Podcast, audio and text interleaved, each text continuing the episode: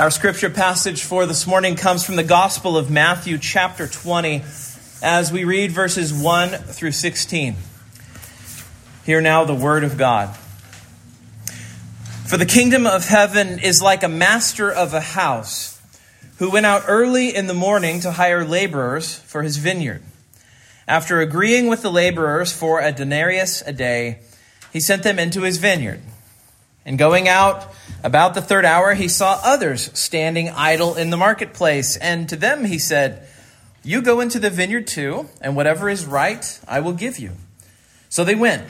Going out, going out again about the sixth hour and the ninth hour, he did the same. And about the eleventh hour, he went out and found others standing. And he said to them, Why do you stand here idle all day? They said to him, Because no one has hired us. He said to them, You go into the vineyard too. and when evening came, the owner of the vineyard said to his foreman, Call the laborers and pay them their wages, beginning with the last up to the first.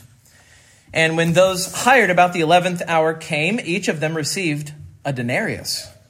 Now, when those hired first came, they thought they would receive more, but each of them also received a denarius.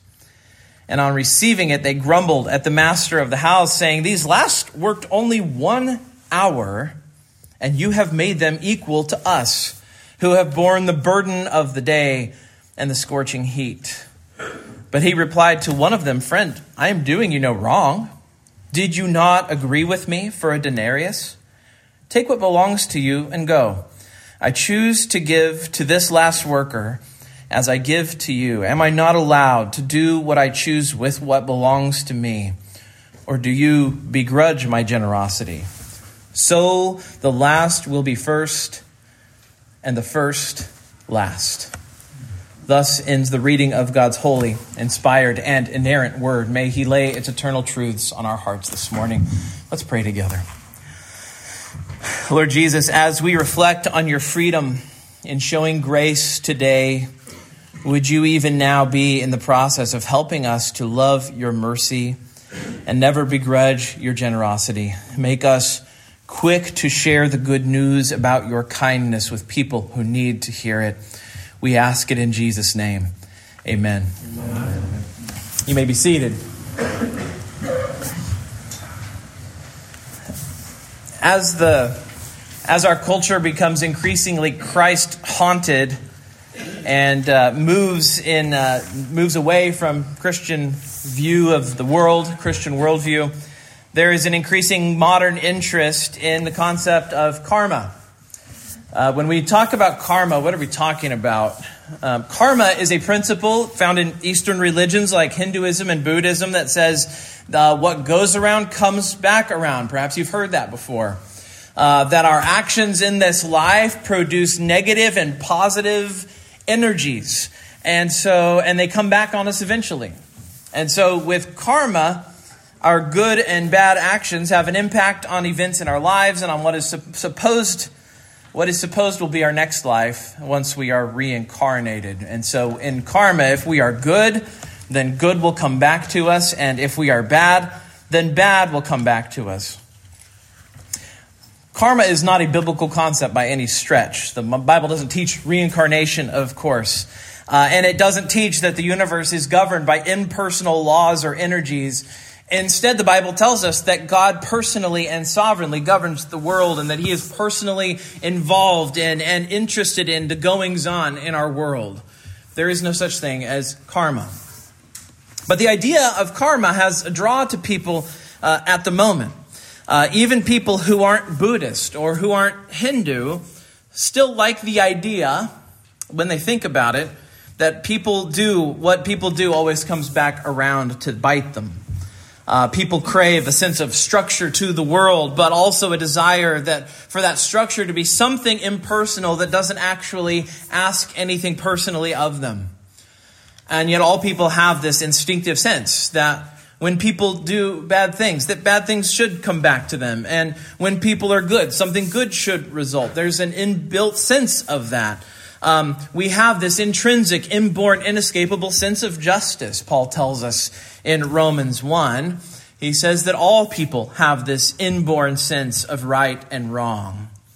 Now, what has happened, and you also see this when you look at Romans chapter 1, is that people know the truth, but they suppress that truth. Uh, many Westerners want to think they are good, that they're, that they're moral, but they also want there to be no God.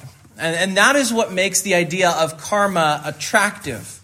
Because karma is not a God that asks anything of you. Karma feels like a safe thing to believe in that feels spiritual but not religious. Something tailor made for the moment that we live in. And yet, the idea that there is no such thing as law, but no lawgiver, is incoherent and is self contradictory. We can't have it both ways. Now, in the modern way of thinking, here's how all of this plays out. When Westerners abandoned God, they didn't stop being Pharisees, they didn't stop being self righteous. Uh, to use the word Puritan in a negative sense, which it really deserves better than that, but I'll use it, they become very puritanical.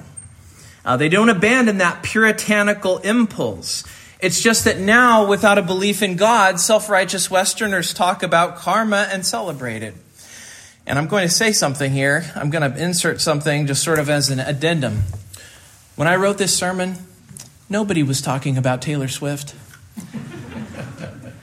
and today, apparently, is Taylor Swift Day, is what I heard. I just want you to know this was prepared before any of the interest was, was aroused. So uh, just know I'm not trying to be cute here by quoting Taylor Swift. Um, but there's a line in a Taylor Swift song where she says this. She says, Karma is a relaxing thought. Aren't you envious that for you it's not? And she says that the reason karma is a relaxing thought for her is because, to quote the song, she keeps her side of the street clean. So here's, here's the problem. If you're a sinner, then a song like this is just three minutes of straight bad news. It's just three minutes of outright condemnation. You're a bad person, and that's why your life isn't working out. That's what she's saying. Now, if you listen to the song, and I'm not recommending it, but if you listen to the song, Taylor's life is great. Taylor's life is fantastic. She has a cat, uh, and the cat loves her. Uh, Taylor has a boyfriend, and I'm sure no one's ever heard about this. Um, Taylor has a boyfriend, and she feels the breeze in her hair on the weekend. Why? Aren't you glad I didn't sing that, by the way? Because she's been good and she's been ethical and she's lived up to her low moral standards. But this is a this is a song that delivers bad news, not good news. She has bad news for people who haven't been good and haven't been kind and haven't lived up to the law. So please don't dismiss what I'm saying. The reason I'm quoting her is not because today is Taylor Swift Day, it's because she is very representative of a modern thinker. Um, stadiums full of young people love to sing her songs, and probably some dads that took them too. She reflects the spirit of the age. She is reflecting the moment that we live in. The horror of karma is that it is always straight, always fair, always dispenses justice. And, it, and it's a horror because karma has no actual good news for the human race, all of whom fall short, all of whom mistreat each other, all of which fall short, all of which deserve condemnation. And so karma is law, and the law comes with the hammer. It comes with the bad news. It comes with condemnation. Taylor sings about herself in that song like she's the hero. And, and I think a lot of people sing along with that song like they're the hero too. But scripture tells us she hasn't been as good as she thinks. None of us have. And her self righteousness deserves punishment too. If, if, if all of us knew our own hearts better, we would know that karma is bad news for her and bad news for us. So here's what I propose uh, instead of listening to Taylor and to the bad news that she has for sinners, um, listen to a Christian band called Relient K. Um, I, if, if, anybody in here knows who Relient K is, there are probably like three of us. But they said this in one of their songs The beauty of grace is that it makes life not fair. The beauty of grace is that it makes life not fair. here's how differently God's word portrays these things. Really, you should listen to scripture, but, you know, trying to be cute here. The scripture says that God causes the rain to fall on the just and the unjust alike. In other words, we don't live in a world of karma. He makes the rain fall on unjust people too. We live in a world of grace. The, the Bible says we are far worse than we realize, and we are treated far more graciously than we deserve. That's what God's word tells us. Or, um, better yet than listening to Relient K, listen to Jesus. Because if there is any passage in all of the Bible that really leans into the deep unfairness of the gospel in the best possible way, I would add, this has to be near the top. Because here is a story where Jesus tells us that God in Christ is free and unfair and generous. And he wants us to know that is the best news in the whole world. Now, I need to give a warning about this parable and just about parables in general, actually. We have to be really careful what we do and don't do with parables. We need to be careful when we read parables not to go beyond what Jesus is intentionally illustrating. And here's what I mean by that this is not a parable where we really learn how we get saved. This is not a parable that shows that should be dissected as a lesson in how justification by faith alone works, for example we always need to be careful not to squeeze the parables of Jesus like a sponge and, and try to get every possible interpretive meaning that we can from each piece of the parable. Instead, we're to listen to the main idea of the parable and let the parable illustrate that main idea. Because if we tried to do that, for example, with a passage like this, if we tried to say, get a doctrine of justification from this passage this morning, we would see all of this discussion of work and labor, and we might wrongly conclude that there are some people of God who actually deserve to be saved because they worked, and there are others who have been let in by grace.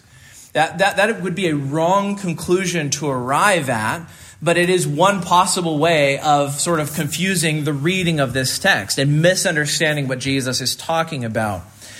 Jesus tells us that the main point of this story is not how we get saved. Instead, it's a parable about the freedom of God to show mercy in a way that is free and gratuitous and generous, and that to many onlookers might seem unfair. That's the point. God is free to be gracious, even if you think you deserve his grace. The culture around us does have a vague interest in fairness, it has a vague interest in, in justice. Uh, but the gospel brings good and merciful news to people who don't actually deserve to hear good news. Uh, it brings good news to people who've even been unjust. And it brings humbling news to people who think they have a boyfriend and the breeze in the hair in their hair on the weekend, right? It brings good news even to that person because they've been good and virtuous that person gets humbled by this passage. That person gets humbled by this story. And so today, Jesus has three things for us. First, grace for the workers. Second, grace for the latecomers. And then third, freedom for the Lord. How unfair can things get? Well, let's find out. Um, first, Jesus leads off with a story of grace for the workers. Here's what I mean in this parable, Jesus tells us about this fellow who owns a vineyard and he finds people to work in it. And so he finds these folks at the start of the day. Um, when I used to live in Phoenix, I would drive past like Home Depot, and there would just be lines of men standing out uh, next to the road, and they were they were day laborers, and they were they wanted to work. And so you would see people just pull up in like a, in a pickup truck, say a few words to them, and they would hop in and they would go to work for the day. These are hardworking dudes. Uh, these are guys who they just want to make a day's wages, and these these are go-getters. These are people who know they have to provide, and that's the kind of people that the owner of the vineyard goes out to get. He he gets going right away and he grabs these folks, he brings them in. They've agreed to work for a full day's wages. They are, they are glad to work what they're going to be earning, and they get started. And we know that by the end of this story, these same people are going to get exactly what they've agreed to. The vineyard owner is not going to violate his promise or his agreement to them whatsoever. These people in the story represent the straight arrows. They, they represent the people who they, they come into the kingdom of God, they enter early, they go by the book, they've basically been there from the beginning. Um, if you're looking for biblical examples, you might find somebody like this in the Apostle Paul. The Apostle Paul, before he came to Christ, he was a, a Jew's Jew. He, he followed the law of Moses carefully. He was a commandment keeper. Uh, as a Pharisee, he went above and beyond in his law keeping. He was very proud of the work that he did. He had this long list of good things that he had done. And yet we know that in God's kindness, he had a different plan for Paul and he rescued Paul and he gave him this lifelong calling to carry the gospel to the Gentiles. Um, this group that he had previously looked down on, this group that he had previously separated himself from and wouldn't even associate with before, and now he's going to them and he's telling them the good news and he's giving them the same grace and the same gospel that he's received. And yet, as someone who had worked long in the vineyard by the end of his life, Paul did not live with self righteousness once Jesus got hold of him. In 1 Corinthians 15, Paul says at one point, By the grace of God, I am what I am. And his grace toward me was not in vain. So, so Paul, Paul knows that his works and he knows that his labors never came from himself. They came from God. Everything that he has experienced, everything he has received has been from him and through him and to him. He goes on to say, I worked harder than any of them though it was not I, but the grace of God that is in me. And Paul spent the later years of his life pouring himself out for Jesus, and he knows that even doing that is really because of grace from God. And so, even if Paul was not proud or self righteous, Jesus is certainly speaking of a group here who may be tempted to become self righteous if they forget the grace that they live by every day in verse 11 of the story, they do grumble. that's the phrase that gets used. They grumble at the master because they recognize how much they've been working and they notice themselves and they point to themselves and they point to their service and their mind is entirely fixed on themselves. That is a temptation for somebody who is one of these straight arrows. That is a temptation for us. You may resonate with this group in the story, and you might resonate with this group if you've been a follower of Christ for a long time, if you have a, a family history that goes back a long time in the church. Uh, you, you know the sort of person who could say my, my parent my father was a my father was a, a member of the church his father was a member of the church or, or, or, or my, my family or ministers my family it goes back all these x amount of years and and you know just being able to look at that history and see something rich there. Um, if this is us, then there is a message for us here. Yes, the kingdom of God has old timers and those with a long history, but we're never to begrudge the fact that God also shows grace on others in his vineyard who have just arrived. There's not a hierarchy in the kingdom. We're all the same laborers in the same vineyard nor is God obligated to give us some sort of special treatment that we feel entitled to. Um, James Montgomery Boice uh, relates a story about this. There's a, there was a preacher named R.A. Torrey who had been speaking at a meeting on prayer, and he was talking about prayer at this meeting. And he received a note from somebody who wanted who wanted Torrey to answer this question. And here was the note that was written to him. It said, "Dear Mr. Torrey, I am in great perplexity. I have been praying for a long time for something that I am confident is according to God's will, but I do not get it. I have been a member of the Presbyterian Church for 30 years and have tried to be consist- a consistent one all that time. I have been the superintendent in the Sunday school for 25 years and an elder in the church for 20 years. And yet God does not answer my prayer, and I cannot understand it. Can you explain it to me? Just think to yourself whether you have had, maybe perhaps in your heart, you haven't written the note.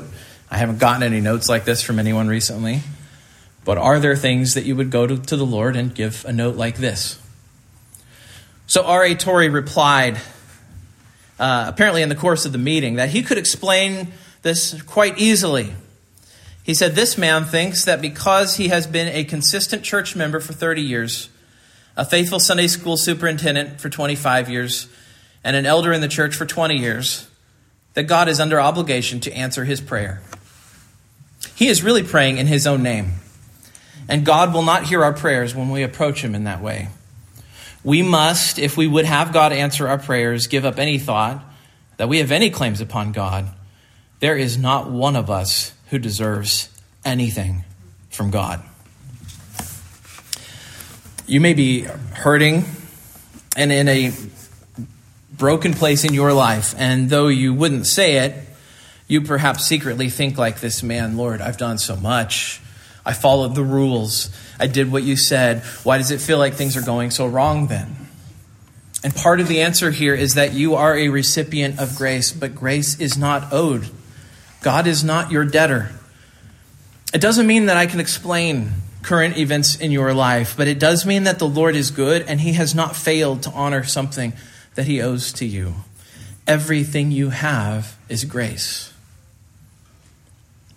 Now, there's a second group that Jesus mentions in this story. And so, the second point I want to note is that Jesus also speaks of grace for the latecomers.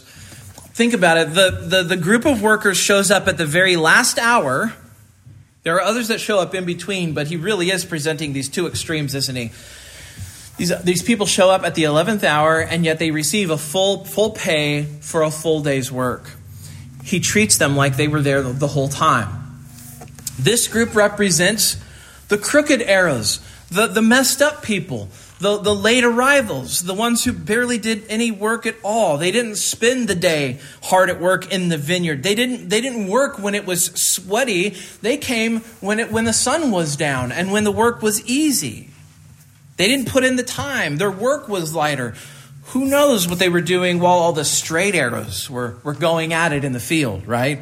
They were probably wasting away the day just watching and it all seems to go to waste. And the last second, the owner drags them in and lets them in, and he treats them like they had been there all day.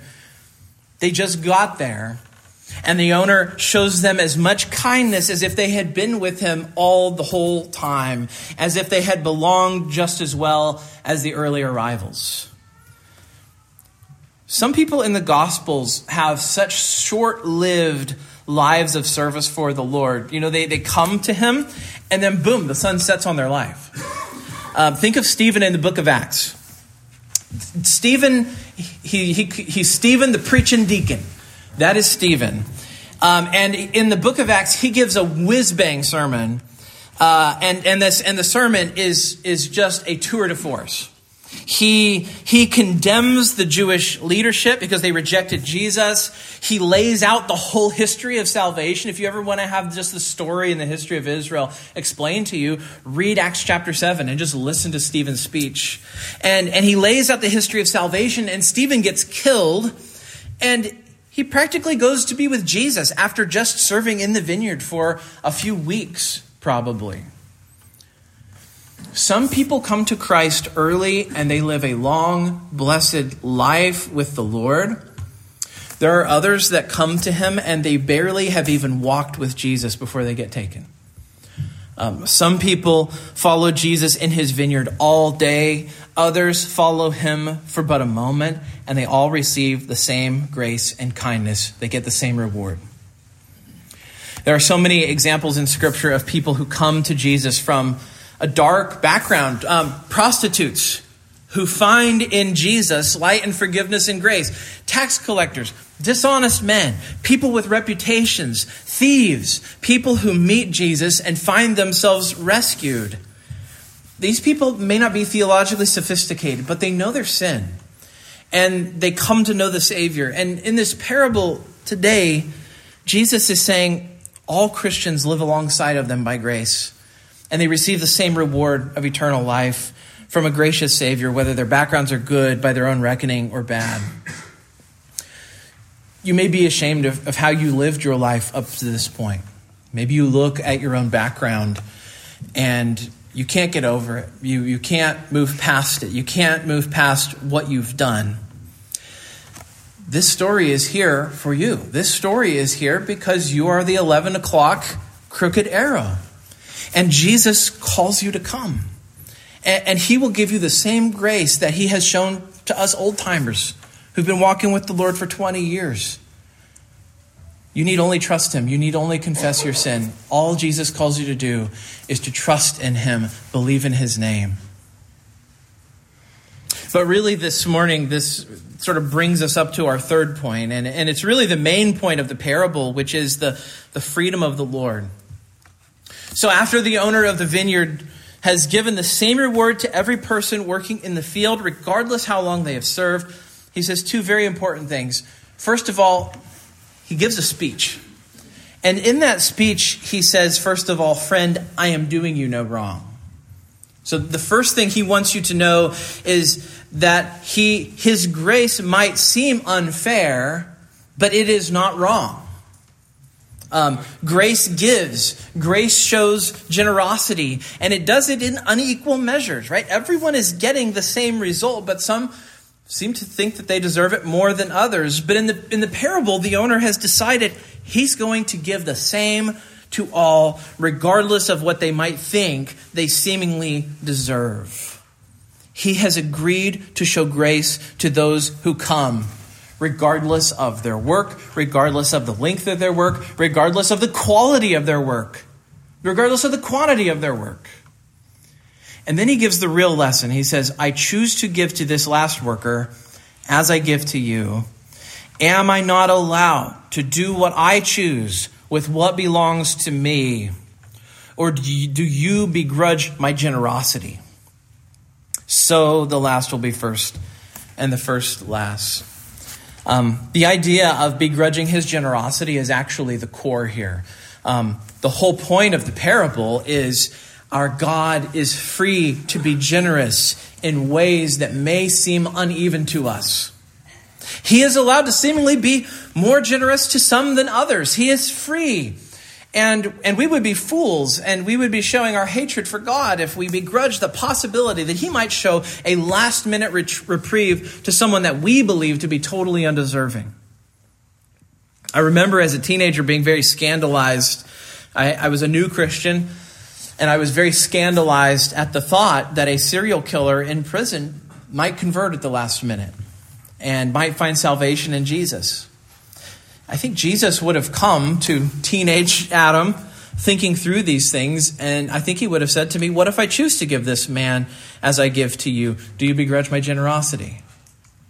I think there was a time where I would have said, Yes, I begrudge your generosity. And I think I didn't understand my own fallenness, my own sinfulness at that time. Christian, do you begrudge God's generosity?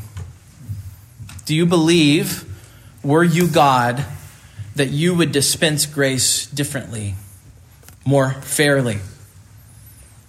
I think we're in danger of standing in judgment over God for his grace. And in doing that, we would be sawing off the very branch we sit upon because we depend upon his grace just as well as the thief or the murderer or the prostitute. We all need God's grace. If we begrudge it, then we fall.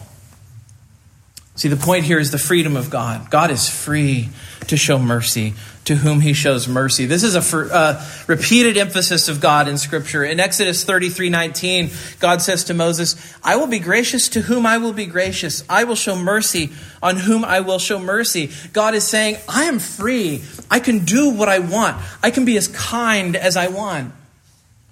And in Romans 9, Paul is reflecting on this same passage and he concludes something. He says, So it, it depends not on human will or exertion, but on God who has mercy.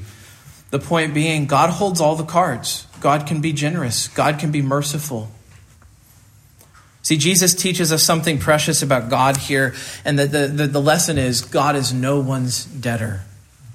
We can't put God under some obligation. There's not something that we can do that triggers a requirement for God to act as we desire just because we did something in the past or because we promised to do something in the future. One of the really beautiful things we see here is that our Lord does not pay his people on their own merit at all. He pays on grace. If he paid them on merit, then they would all get paid differently, right? And, and grace is not something that is deserved at all. If it was, we would call it justice. We wouldn't call it grace. If it, if it was, we would call it fairness. Dare I say, some in our own day would call it karma. If we always got what we deserved, that's what it would be. But Jesus says karma isn't real. I don't pay what you deserve. I'm more generous than that. I give what I want. You see, the world isn't impersonal. No, it is deeply personal to the core and gracious all the way down. Perhaps the most famous example of a latecomer, of a crooked arrow. In fact, someone who did no work at all but found the grace of Jesus has to be the thief on the cross. He has to be. Uh, here is this fellow. He's a criminal. And he's crucified to one side of our Lord. And, and at one time, we know that he jeered at Jesus and mocked him. But we also see near the end of his time on the cross that he has a change of heart. And he looks at Jesus and, and he says, Remember me when you come into your kingdom. And you remember Jesus' words to the man? He says to him, Truly I say to you, today you will be with me in paradise. This is a man who did nothing but trust. Nothing. He, he, he so did nothing that his hands were affixed in place and his feet were fixed in place. He literally could do nothing. Let me be real. That guy got a day's wages for zero work. Zero work. He think of the man. He was so raw. He was so fresh. He was so green. He knew Jesus, and that was it. Um, I don't know if you've ever heard Alistair Begg's message, "The Man on the Middle Cross," and even though I would disagree with some things Alistair's recently been in the news for saying, I can't help but borrow shamelessly from this illustration. And um, here's what Alistair says in this sermon. He says, he says, just imagine in heaven how we're going to be there one day. And he says, I want to find the thief and I want to ask him, how did that shake out for you? You never got baptized. You never went to a Bible study. You never had church membership. And yet you made it. How did, how did you make it? And he just says it would be so interesting to see what he must have said to the angel upon his entrance into heaven. You know, the angel's like, How did you get here? And the guy's like, I don't know. I don't know. So the angel goes to and gets his supervisor, and the supervisor's like, Well, just a few questions. First of all, are you clear on the doctrine of justification by faith alone? The guy's like, Never heard of it in all my life. Okay, what about the doctrine of Scripture? I don't know what that is. So, out of frustration, you know, the, the angel finally says, Wait a minute. On what basis are you here? And the only thing that the man could say is, The man on the middle cross said I could come. This man has nothing. He can claim nothing for himself. He has no works he can point to. He has no achievements to which he can appeal. He has no long family history. He doesn't have decades of service. All he can do is point to the free and generous and wonderful grace of Jesus. In a universe governed by karma, that guy would come back as a roach. But in heaven, guess what? He's, a, he's, a, he's like a king. That is the difference between grace and karma. It is an infinite difference. Jesus is teaching us what our God is like today, if we're willing to hear it, if we're able to hear it. He's teaching us that God is free God is gracious. God is merciful.